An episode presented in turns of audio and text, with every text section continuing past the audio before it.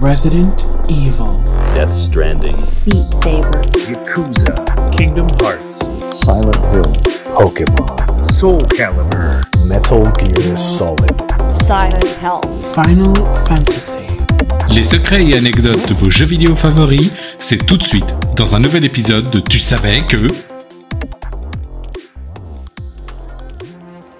Bonjour tout le monde et bienvenue dans ce nouvel épisode de Tu savais que... Aujourd'hui consacré au tout premier épisode d'une série aussi longue qu'une moelle épinière arrachée. Je veux bien sûr parler du Mortal Kombat originel. Bah oui, je ne peux pas dire Mortal Kombat 1 puisqu'il est sorti en 2023. Le studio à l'origine de la licence s'appelait Midway et a été créé à Chicago en 1958. Oui, 1958. À l'époque, il fabriquait des flippers. Et c'est en 1973 que le studio se met à la distribution et conception de jeux en arcade. Tout en continuant les flippers. Il faut attendre 1992 pour voir apparaître Mortal Kombat. Mais savez-vous tout du premier Mortal Kombat? C'est parti L'idée même du jeu vient d'un autre petit jeu de combat appelé Street Fighter 2. Quand Ed Boon, un concepteur de jeu chez Midway, vit Street Fighter, il se dit qu'il serait de bon ton de faire un jeu de combat plus adulte. Entendez par cela plus réaliste et surtout plus gore.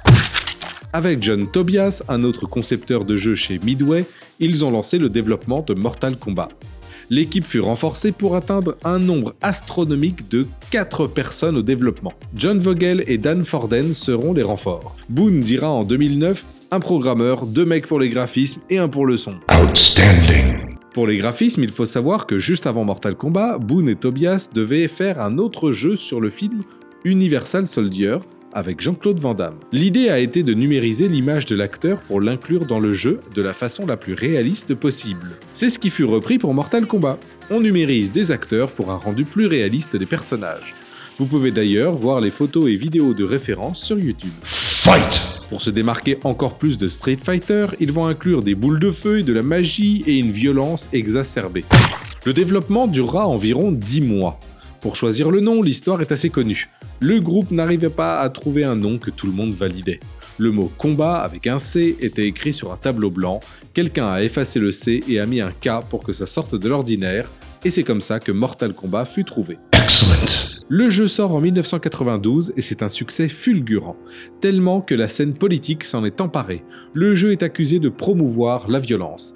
Même Nintendo, qui sort le jeu sur Super Nintendo, censure un peu la violence et sort le jeu sans avertissement d'âge. Alors que Sega sort le jeu avec un avertissement pour les moins de 13 ans. D'ailleurs, Sega ne sortira pas le jeu en Espagne, par peur d'avoir les mêmes ennuis qu'aux États-Unis. C'est en bonne partie à cause de Mortal Kombat qu'il existe un système de notation et d'avertissement sur les boîtes depuis 1994, deux ans après la sortie du jeu. Depuis, ce ne sont pas moins de 15 jeux Mortal Kombat, des comics et des romans qui sont sortis.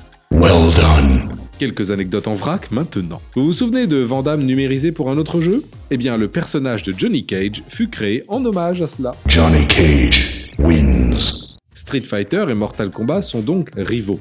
Sachez qu'un crossover fut envisagé, une sorte de Street Fighter versus Mortal Kombat. Mais Capcom a déclaré à l'époque que leur rivalité était comme celle entre Coca et Pepsi, qu'il était impossible que cela se fasse, notamment à cause du fait que Mortal Kombat est carrément trop violent. Babality. Notre fameux Ed Boon fait aussi la voix de Scorpion.